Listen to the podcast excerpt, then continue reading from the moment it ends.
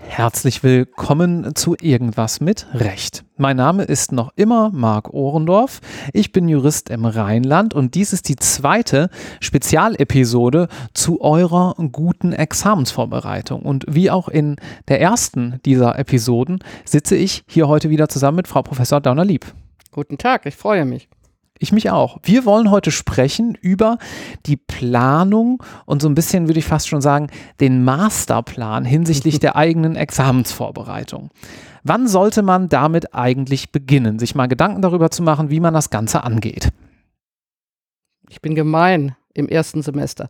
Nein, natürlich nicht. Aber ich äh, sage immer im ersten Semester, Ihre Examensvorbereitung fängt heute Morgen an, weil davon hängt sehr viel ab.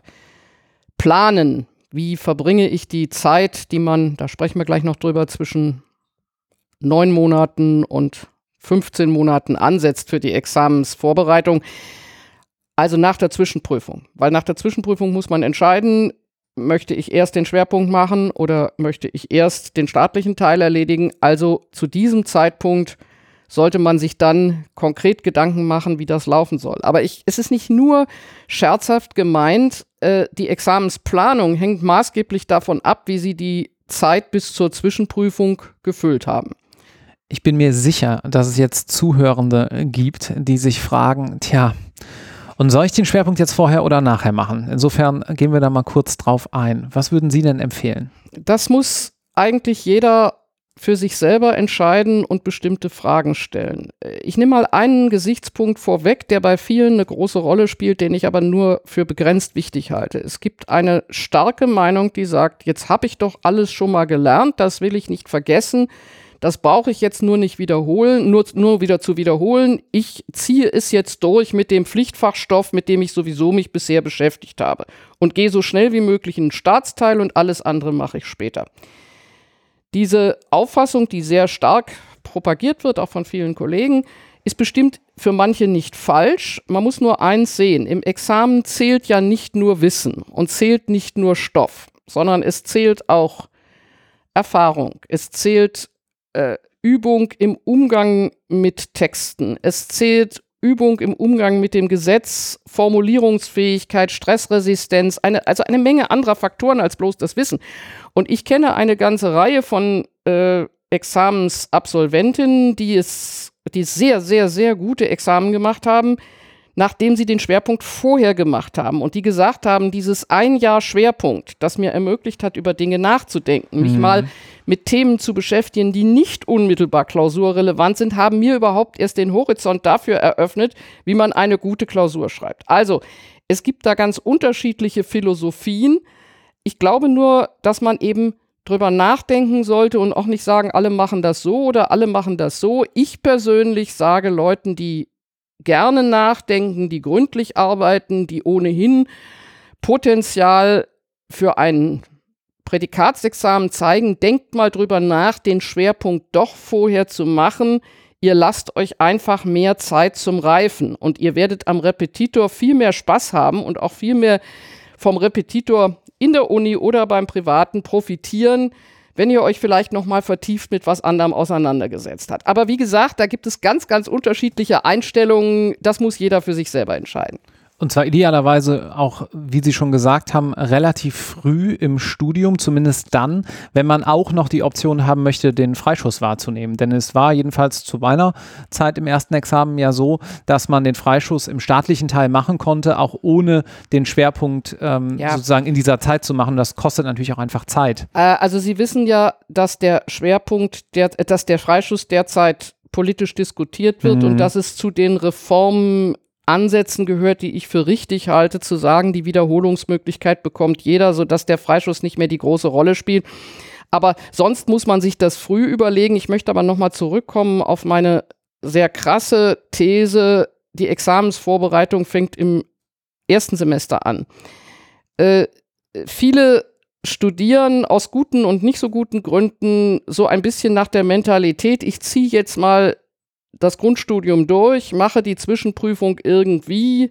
Es muss nicht viel Gewinn sein, aber ich mache es irgendwie und dann fange ich an, mich ernsthaft mit dem Stoff zu beschäftigen. Mhm. In solchen Konstellationen ist so gut wie nie eine tragfähige Grundlage in den wesentlichen Fächern da. Und wenn man in der Examensvorbereitung äh, damit rechnen muss, dass man im Mobiliarsachenrecht praktisch überhaupt erstmal vier Wochen braucht, um das Mobiliarsachenrecht zu erarbeiten, dann muss man anders planen, als wenn man sagt, also was da vorgekommen ist, das habe ich alles mal gemacht. Ich habe das nicht vollständig präsent, aber ich weiß, was eine Grundschuld ist. Ich kriege das ungefähr auf die Reihe. Es geht wirklich um Wiederholen und Vertiefen und nicht um Neuerwerb des Stoffs. Das gilt für das besondere Verwaltungsrecht, das gilt für Familien- und Erbrecht. Also im Grunde muss man sich im Grundstudium nicht verrückt machen. Aber wenn man es gar nicht ernst nimmt und sagt, ich komme da irgendwie durch, und das kommt man, wenn man nicht ganz blöd ist, immer. Also äh, äh, die, die, Zwischenprüfung zu schaffen, ist nun wirklich nichts, wofür man wahnsinnig viel können muss. Äh, dann wird man die Examensvorbereitung anders angehen müssen. Und für meine Begriffe ist es ein Teil des großen Examensstresses, dass doch nicht ganz wenige in ganz vielen Bereichen über keine soliden Grundlagen verfügen. Und mhm. das ist natürlich so, wenn man sein Studium in anderthalb Jahren absolvieren will, dann ist das natürlich viel. Wenn man davor schon im Grundstudium äh, regelmäßig gearbeitet hat, dann ist das eigentlich in einem Jahr sehr gut zu schaffen. Das heißt, würden Sie empfehlen, im Sinne einer Rückwärtsanalyse daran zu gehen, dass man sich so einen Punkt setzt, eine Kampagne, in der man jetzt schreiben möchte? Hier in NRW geht das relativ häufig. Es gibt aber ja auch Bundesländer, da kann man ohnehin nur alle drei Monate Staatsexamen ablegen. Und dann sozusagen, wenn ich jetzt Ende nächsten Jahres schreiben möchte, jetzt haben wir meinetwegen Juni, dann tue ich jetzt das Folgende. Ja, genau. Ja, ne? So würde ich das tun und ich würde beginnen mit in einer Analyse, einer realistischen Analyse wo fühle ich mich schon ganz sicher und wo habe ich ein absolutes schwarzes Loch. Äh, das Schlimme ist, dass gerade äh, gute Leute äh, eine gewisse Neigung haben, sich zu unterschätzen. Da kommen wir sicherlich noch mal drauf. Aber wenn man vernünftigerweise sagt, also im Sachenrecht habe ich aufgepasst, dann weiß man, da geht es um Wiederholen und Vertiefen. Wenn ich sage, es gibt Fächer, die habe ich überhaupt noch nicht gemacht, dann muss man die mit einplanen, also die Ausgangsanalyse, was kann ich eigentlich und was kann ich noch nicht. Ähm, Habe ich genug Hausarbeiten geschrieben? Kann ich mit dem juristischen Handwerkszeug umgehen? Weiß ich, wie man eine BGH-Entscheidung liest? Kann ich auf die Schnelle mal einen Aufsatz in der NJW lesen äh, und halbwegs gucken, was wichtig und unwichtig ist? Das alles zählt mit bei der Frage, was bringe ich denn jetzt schon mit, um das zu erreichen, was ich will? Nämlich den Staatsteil zu bestehen. Und da sage ich jetzt noch gleich etwas dazu, äh, was mir wichtig ist. Äh, die meisten, die ich im Examenskurs vor mir sitzen haben, habe, haben so eine etwas diffuse Vorstellung davon, was sie eigentlich erreichen wollen. Also, wenn man die Statistik anguckt, wissen wir realistischerweise, erreichen gut und sehr gut zwei bis drei Prozent. Sitzen 100 vor mir, das wird einer sein. Mhm. So, dann wird es eine ganze Reihe voll befriedigender geben und es wird befriedigend geben. Eigentlich ist entscheidend, dass man ein bisschen schon ein Gefühl dafür hat, bin ich eigentlich ein Top-Jurist, Juristin. Das weiß man. Dann hat man mal eine Hausarbeit gut geschrieben oder dann ist mal was toll dazwischen gewesen. War ich einfach nur faul? Wo ordne ich mich ein? Denn um mich auf ein befriedigend oder vollbefriedigend vorzubereiten, äh, das ist gar nicht schlimm. Zu sagen, ich will mich auf ein Gut vorbereiten, ist fast nicht zu erreichen. Also ich, ich, ich mahne da immer Realismus an und sage, wenn Sie sagen, ich will erreichen neun Punkte im Schriftlichen, dann machen Sie Prädikat. Und neun Punkte im Schriftlichen ist überhaupt nicht so schlimm. Weil wenn Sie eine zwölf schreiben, können Sie dazwischen auch eine. So muss man da rangehen und nicht, ich muss überall alles wissen, sondern ich schreibe keine Klausur unter vier Punkte. Ich setze keinen in den Teich, egal was da für ein Blödsinn kommt. Und ich habe Spitzen, wo ich auch mal über 10 rüberkomme. Dann sind Sie ein Prädikatskandidat oder jedenfalls ein gutes befriedigend. Und das nimmt diese, diese Haltung, wenn man sich das klar macht, nimmt schon wahnsinnig Druck weg. Weil sie sollen nicht 6 mal 12 schreiben. Das machen nicht viele. Das macht ein Prozent, das sind sie nicht. Ich sage immer meinen Leuten, das sind sie nicht, das bin ich nicht. Sondern sie gucken, wie schaffe ich im Schnitt 8 bis 9 Punkte. Und das ist überhaupt nicht so schlimm, wenn man ein bisschen arbeitet und wenn man ein bisschen geeignet ist. Und ich würde ergänzen, dass man sich vielleicht auch, so ging es jedenfalls mir bei meinen Examina früher, ähm, sich fragt, sag mal, bin ich eigentlich eher der schriftliche oder der mündliche mhm. Typ? Die Zuhörenden können sich denken, was ich für ein Typ bin, wenn ich hier so einen Podcast mache. Ähm, und das hat mich zumindest immer auch beruhigt. Natürlich will man da schriftlich möglichst gut rauskommen und das muss ein gewisses Niveau auch haben, dass man weiß, kommt man mit allem klar aber man hat ja dann auch immer noch die Möglichkeit, hinten raus sich zu verbessern. Ne? Das sollte man vielleicht auch äh, im Hinterkopf haben. Das kann man immer und da kann man noch wirklich viel reißen. Man muss aber äh, schon sehen, diese Klausuren setzen erstmal die Marke. Deswegen sage ich ja, schlechter als acht, dann ist man vom Prädikat, äh, dann ist das Prädikat nicht mehr so einfach ja, zu erreichen. Ja. Was wichtig ist bei den Klausuren, ist erstmal, dass man physisch und psychisch genug Übung hat zu wissen, ich kriege jedes, ausnahmslos jedes Ding fertig. Ja. Jede noch so schlechte Klausur hat einen Vorteil, sie ist fertig. Bitte nicht von drei Fragen eine auf sehr gut und die letzten zwei werden nichts, das ist ganz schlecht. Lieber acht Punkte in allen dreien, das macht einen besseren Eindruck und bringt hinterher auch die, die, bringt die bessere Note. So, und das muss man trainieren und da muss man auch wieder überlegen, wie gut bin ich da schon. Es gibt Leute, die haben Nerven wie Drahtseile und haben überhaupt kein Problem, zu jedem Thema in fünf Stunden was zu schreiben. Quatsch oder nicht, aber sie kriegen es fertig. Die brauchen keine 120 Klausuren schreiben, die müssen woanders arbeiten. Wer sensibel ist und erstmal eine Stunde auf dem Füller rumkaut und so weiter, der muss dann trainieren. Da muss man auch überlegen, wie viele Klausuren muss ich tatsächlich fünf Stunden schreiben? Und da gehen die Empfehlungen von 30 bis 120 und meine Antwort ist, es kommt drauf an was sie für ein Mensch sind, wie sie damit umgehen können. Ich kann mir nicht vorstellen, 120 Klausuren durchzuschreiben. Äh, ich glaube, dass so dreimal zwölf, also in jedem Fach zwölf oder, oder in jedem Fach 15 ausreicht. Aber wichtig ist, es gibt unterschiedliche Anforderungen. Die erste Anforderung ist, ich schaffe es und werde fertig und gebe beschriebene lesbare Blätter ab. So, was da drauf steht, ist, ist schon die zweite Stufe. Und wenn man sagt, ich schreibe zu allem, was ist die nächste Zielstellung und ich schreibe zu allem, was, sodass am Schluss kein mangelhaft draufkommt. Das kann man schon trainieren, dass es wenigstens so viel drin, dass da wenigstens so viel drin steht, dass der Prüfer sagt, ist zwar alles falsch, aber dahinter steckt kein blöder Kopf. Äh, also mit Wohlwollen noch vier Punkte. Das ist wichtig, weil zwei ziehen einen runter und drei werden selten gegeben. Okay, und dann kann man anfangen, an der Lassen Sie mich mal kurz einhaken. Sie haben es gerade so ganz beiläufig gesagt. Und das ist ein strategischer Aspekt, den man vielleicht nochmal ganz kurz betonen muss. Sie haben gerade beiläufig gesagt, drei werden ja selten gegeben. Das heißt, zwischen zwei und vier ist ja schon eine ganz enorme Bandbreite, erst recht, wenn man sich wieder den Schnitt anguckt und so weiter. Gibt es noch sonstige Notenzonen? Und wenn ich so frage, bin ich persönlich der Ansicht, ja, die gibt es, wo es natürlich dann schwieriger, schwieriger wird, sozusagen zu springen auf die nächste Note, sodass man sich auch in so, einem, so einer Zone immer ganz gut orientieren kann. Also das mit zwei und vier ist meine Erfahrung, die auch bei den Kollegen, die das ähnlich machen, auch wenn sie es nicht so sagen, das hat einen Grund. Im Grunde muss man sich als Prüfer doch irgendwo entscheiden. Ist der Kandidat noch brauchbar? Dann ist es halt ein Ausreichen oder geht das nicht? Drei ist im Grunde, ich kann mich nicht entscheiden. Äh, also ich gebe drei ganz selten. Was eine weitere Notenzone ist, ist der Sprung ins Gut. Das gelingt äh, selten. Ich finde das ein bisschen ungerecht. Da werden zum Teil zu ho hohe Anforderungen gestellt. Ich bin der Meinung, wenn alles richtig ist, ist das sehr gut und nicht gut. Äh, ich würde immer sagen, wenn die Probleme gesehen wird und es sind schöne Argumente, dann sind wir schon bei den 13, 14. Aber vom, von der Beobachtung ist es so, äh, dass jemand sehr schwer von der 12 auf die 13 geht. Mhm. Ja, und deswegen sollte man da auch gar nicht drauf hinarbeiten, sondern man sollte sagen, wenn es bei mir gut läuft, bin ich 11, 12. Das ist sowieso tadellos. Wenn Sie davon zwei oder drei haben, dann können Sie sowieso nicht mehr maulen. Äh, aber wichtiger ist, dass sie vor allen Dingen nicht nach unten wegsacken und sagen, das lief so katastrophal, da habe ich dann gleich die Flügel hängen lassen und mir keine Mühe gegeben. Es sollte möglich sein, dass man darauf arbeitet zu sagen, mangelhaft kommt mir, wenn ich halbwegs fair bewertet bin, kommt mir nicht ins Haus, selbst wenn ich keine Ahnung mhm. hatte.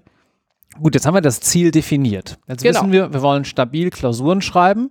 Jeder und jede natürlich auch so ein bisschen im Rahmen der eigenen Möglichkeiten, vielleicht Genau. im Rahmen der eigenen Ambitionen. Manche haben ja auch mehr Zeit für so eine Examensvorbereitung, andere Menschen vielleicht ein bisschen weniger. Das muss jeder für sich selber ausmachen. Ja, da möchte ich noch was zu sagen. Das muss man für sich selber rausfinden. Man muss aber natürlich sehen, das ist wie beim Üben auf ein Konzert oder bei, beim Trainieren auf einem Marathon. Äh, man kann die Trainingszeit übertrainieren.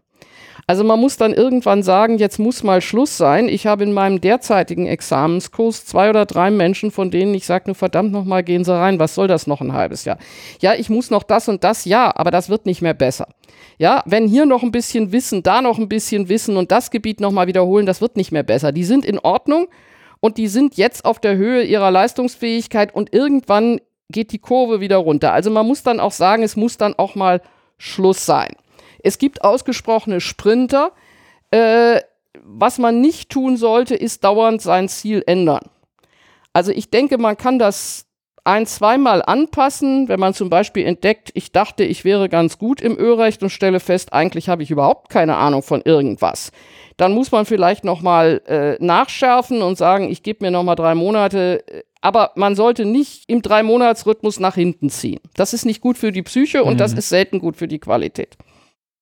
Zumal es ja auch einen Effekt gibt, dass viele, die jetzt sich vor der Examensvorbereitung befinden, auch noch gar nicht so richtig einschätzen können, wie viel Stoff man dann auch nach sechs, sieben, acht Monaten äh, bearbeitet bekommt und auch äh, dann verstehen kann, weil man ja auch auf dem Weg immer wieder dazulernt. Ne? Also es gibt ja auch so einen äh, Compound-Effekt, dass Ja. man sozusagen auch einfach besser wird in Und dem, jetzt was man kommt, tut. jetzt kommt wieder das, was ich äh, äh, vorhin schon angedeutet habe, die Bedeutung des Grundstudiums. Nach meiner Erfahrung wird es nicht mehr schwerer. Es kommt auch nicht mehr sehr viel dazu. Also wenn man das gemacht hat, was im Grundstudium verlangt ist, hat man eigentlich alles. Es werden nur länger, die Fälle werden länger und sie werden stärker verknüpft.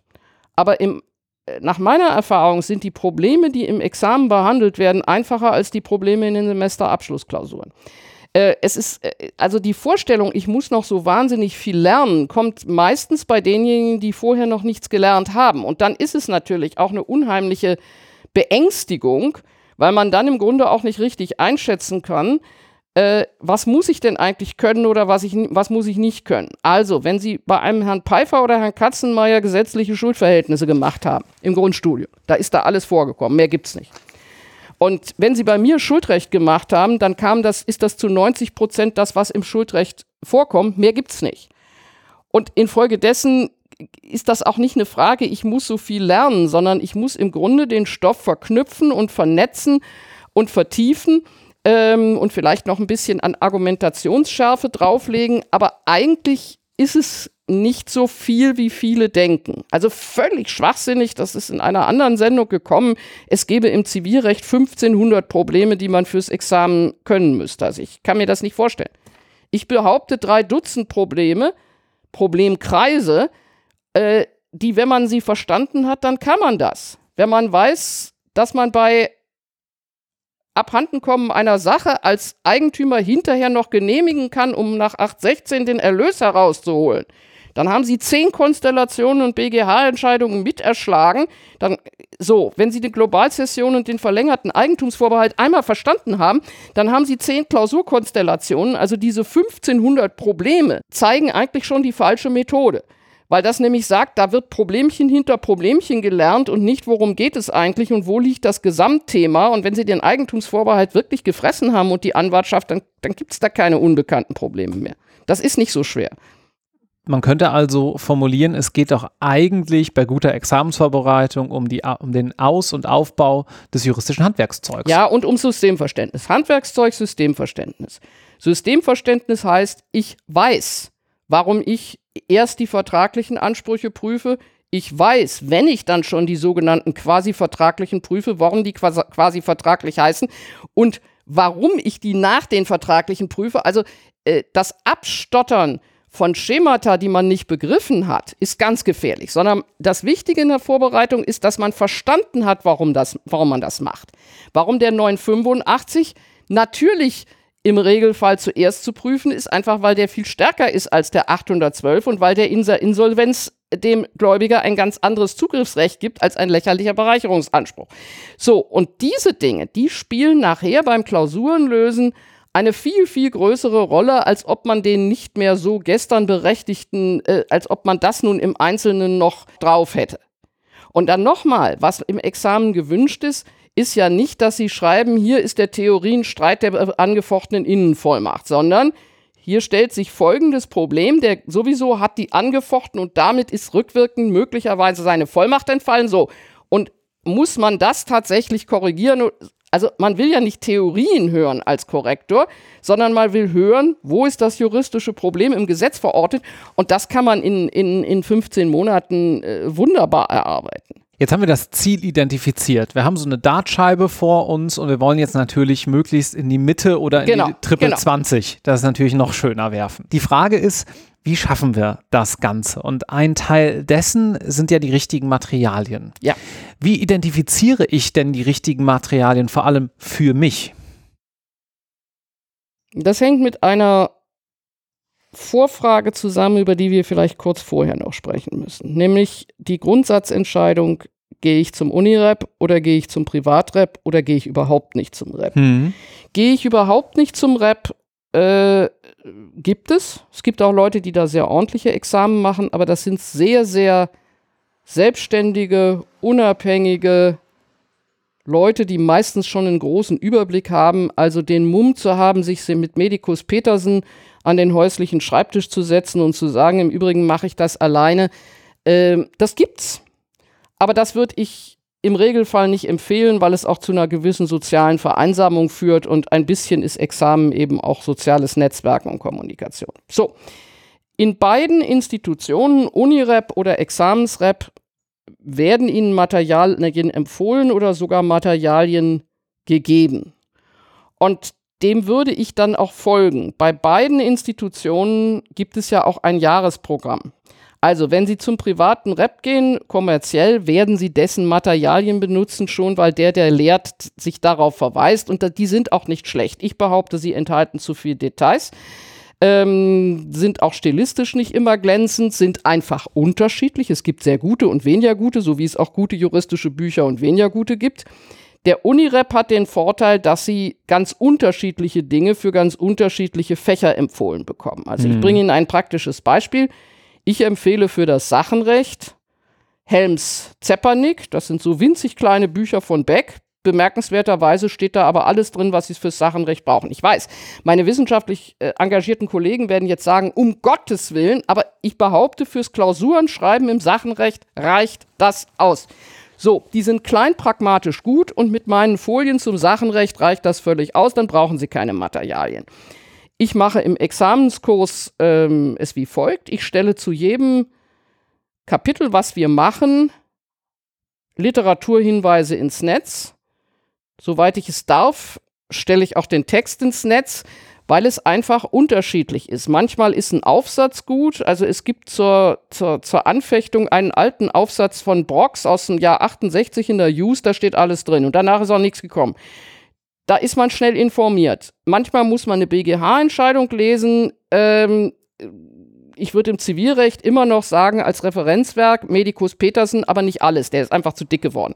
So, Sie merken schon, das kommt drauf an. Herr Kollege Muckel in Köln, der absolute Star des öffentlichen Rechts, hat komplett das gesamte öffentliche Recht in Skripten. Besseres gibt es nicht. Die sind leider nicht veröffentlicht, die wären ein Bestseller auf dem Markt. Ein Kölner Student braucht im öffentlichen Recht nichts außer diesen Skripten. Der muss ab und zu mal Bundesverwaltungsgericht lesen, ähm, aber im Übrigen im Gesetz lesen und diese Skripten und gut ist.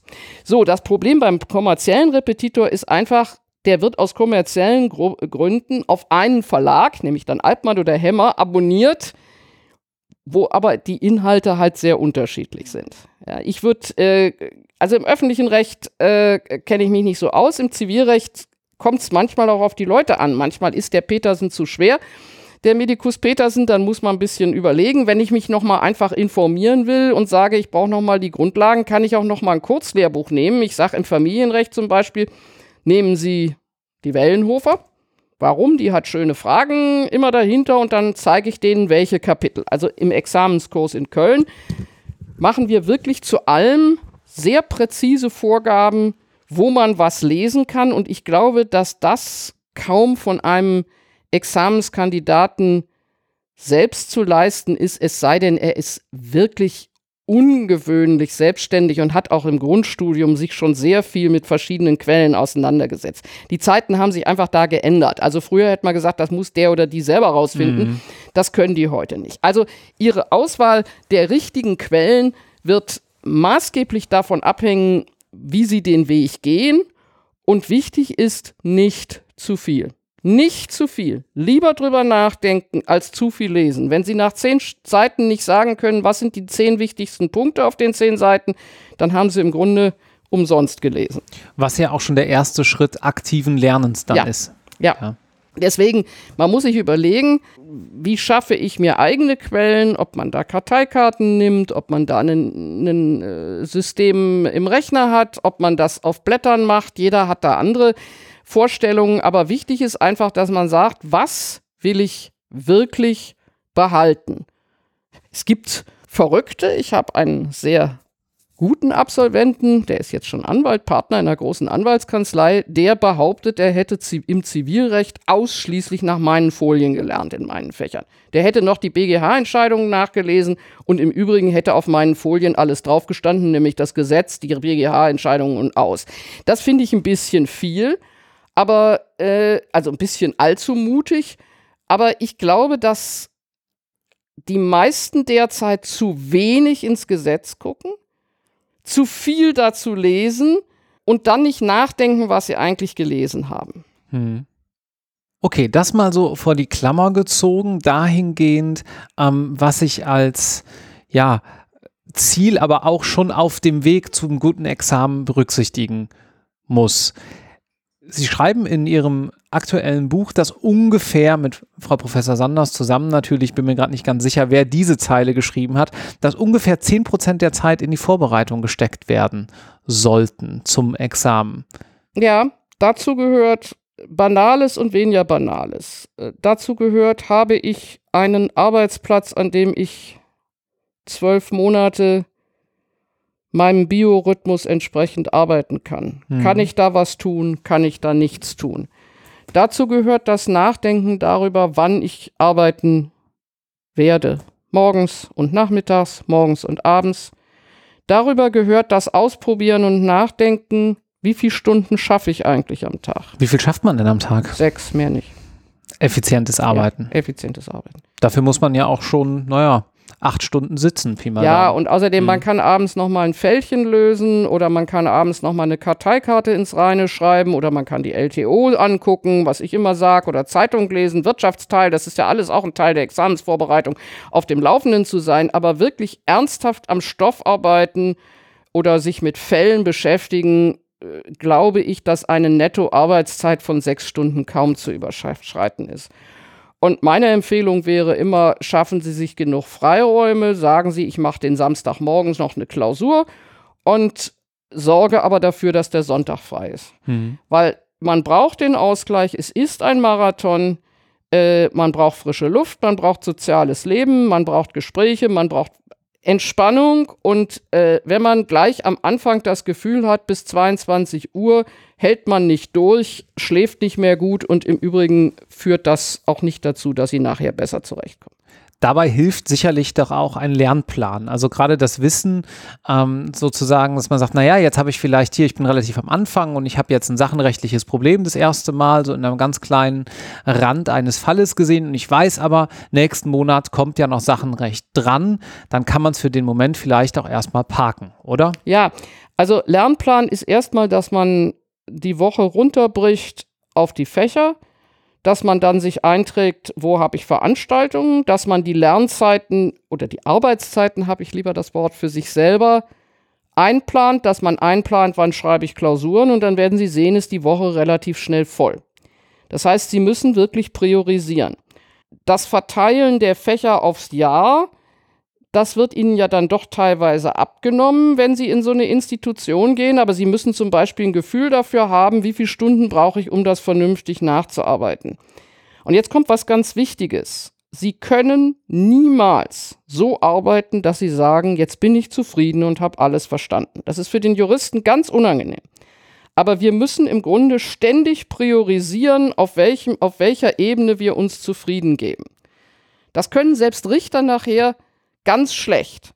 Weil wenn man sagt, sie haben jetzt keine Zeit, jetzt müssen wir entscheiden, ja, aber das muss doch richtig sein. Nein, es muss heute entschieden werden und es wird so entschieden nach bestem Wissen und Gewissen, wie wir es heute entscheiden können, weil es ist einstweiliger Rechtsschutz und wir haben doch eine Stunde mehr, haben wir nicht. Und so ist es mit der Examensvorbereitung auch. Ich sage im Examenskurs oft, wir könnten jetzt noch ganz toll über das Thema länger diskutieren. Aber für die Klausur, um die voll befriedigend zu schreiben, reicht das vollständig aus. Sie haben das Problem kapiert, Sie haben ein Argument, Absatz, nächstes Thema. Sonst kommen wir nicht durch. Und das müssen Sie sich selber natürlich auch antrainieren, dass Sie sagen, ich ertrage es, dass ich es nicht bis ins allerletzte durchdrungen habe, die Examensvorbereitung ist nicht die Zeit für die wissenschaftliche Vertiefung. Also entweder man hat da schon im Studium ein bisschen geschnuppert oder man wartet auf die Doktorarbeit, aber in der Examensvorbereitung ist Effizienz, man mag das mögen oder nicht, ist Effizienz einfach irre wichtig, sonst machen sie sich wahnsinnig. Und ich glaube, gerade diese Zufriedenheit, die dann auch mit dem Wahnsinn, den Sie gerade ansprechen, ein kleines bisschen zusammenhängt, ähm, ist etwas, was man auch irgendwo äh, kultivieren sollte, weil es ist ein Marathon, es ist etwas, wo man nicht heute einmal hart arbeitet und dann in sechs Monaten dafür belohnt wird, sondern man muss sehr lange recht hart arbeiten. Ich muss in diesem Zusammenhang gerade an eine Bekannte von mir denken, die sich ein ganz gutes System hat einfallen lassen, um ihre Zufriedenheit zu steigern und ich glaube auch ein kleines bisschen zu messen. Die, da kam ich mal irgendwann vor Jahren in die Wohnung und sah so kleine Herzchen an der Wand und dann sagte ich, was sind das denn für Herzchen? Ja, das sind meine Belohnungsherzchen. Herzchen. wie bitte? Ja, an Tagen, wo ich irgendwie, ich sag mal, zwei Stunden nur wiederhole, da kriege ich irgendwie ein gelbes Herz, aber da kriege ich was. Ja, ich habe ja nicht, da hätte ich nichts gemacht. Und da, wo ich, was weiß ich, jetzt eine Klausur schreibe, kriege ich ein rotes Herz und da, wo ich noch extra viel mit einer BGH-Entscheidung nachgelesen habe, da kriege ich ein lila Herz oder so ähnlich. Ja, aber sozusagen zum einen als Selbstkontrolle, wie viel habe ich geschafft, aber auch als Selbstbelohnung, wenn es nur so was Triviales wie so ein kleines Herzchen im Kalender das, ist. Das ist ganz, das ist ganz toll, aber der Kalender ist das überhaupt erstmal der Schritt, dass man sagt, ich mache einen Haken, der Tag ist halbwegs heute so gelaufen, wie ich es mir vorgestellt habe, oder ich kann erklären, warum er das nicht ist. Mhm. Aber drei Tage hintereinander sollten nicht abweichend vom Plan laufen. Dann hat man irgendwo ein Problem da drin. Und äh, das, das kriegt man raus, aber man muss dann natürlich auch das Gottvertrauen haben zu sagen, und ich höre dann um halb acht auch auf. Jetzt ist es gut. Oder ich höre nach Samstagnachmittag nach der Klausur höre ich auf, weil ich halte überhaupt nichts von diesem rund um die Uhr arbeiten. Das mag sein, dass man das dann in den letzten vier Wochen nochmal in einem Sprint macht, wenn man dann auch so im Flow ist, aber keine 15 Monate, das ist einfach zu lang.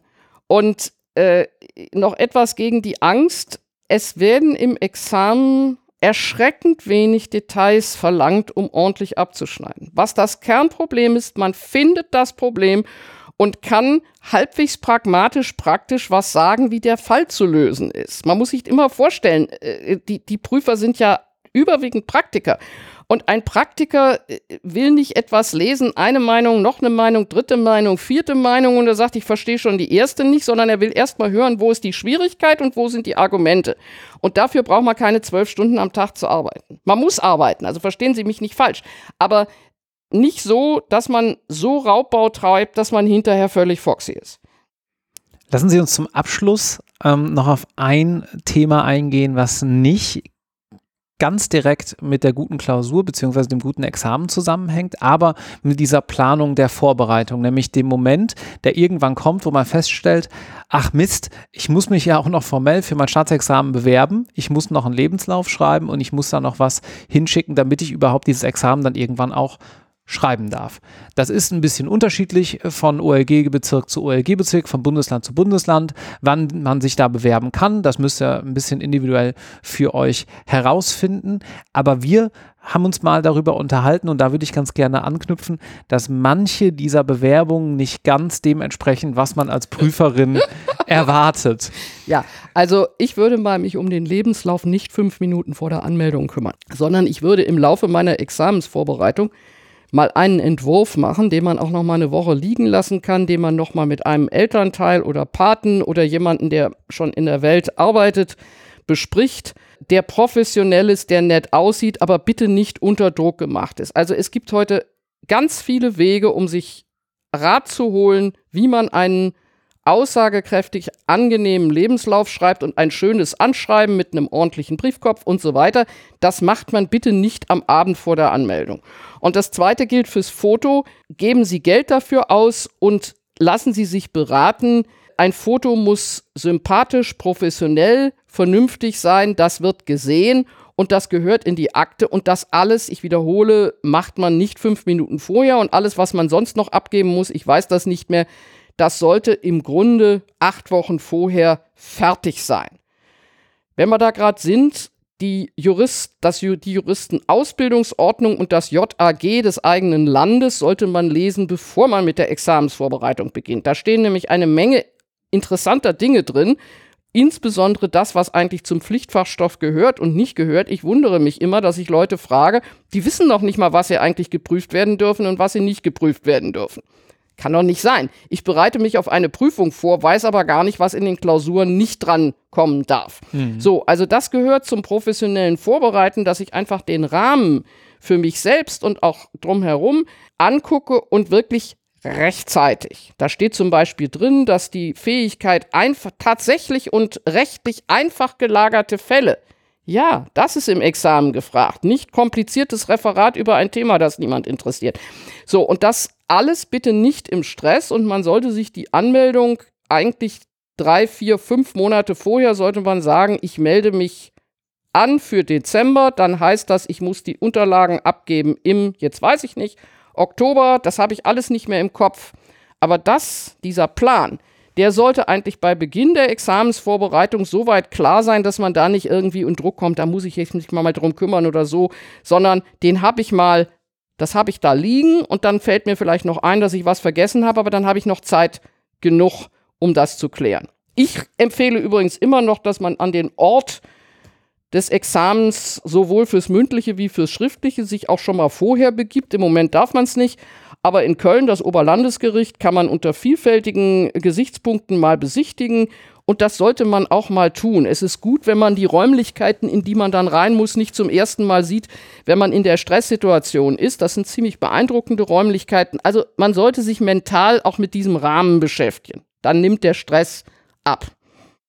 Das ist auch ein schönes Schlusswort. Herzlichen Dank. Okay, wunderbar. Danke. Herzlichen Dank fürs Zuhören bei dieser Folge von Irgendwas mit Recht, eurem Jura-Karriere-Podcast in Zusammenarbeit mit LTO und LTO Karriere.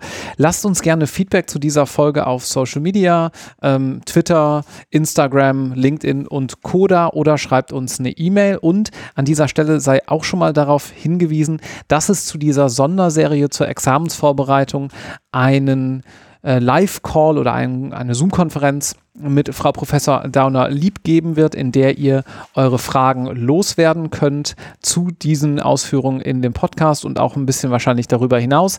Den Termin dazu suchen wir gerade noch, den findet ihr dann aber in den Show Notes zu dieser Folge. Herzlichen Dank fürs Zuhören und bis dann. Tschüss.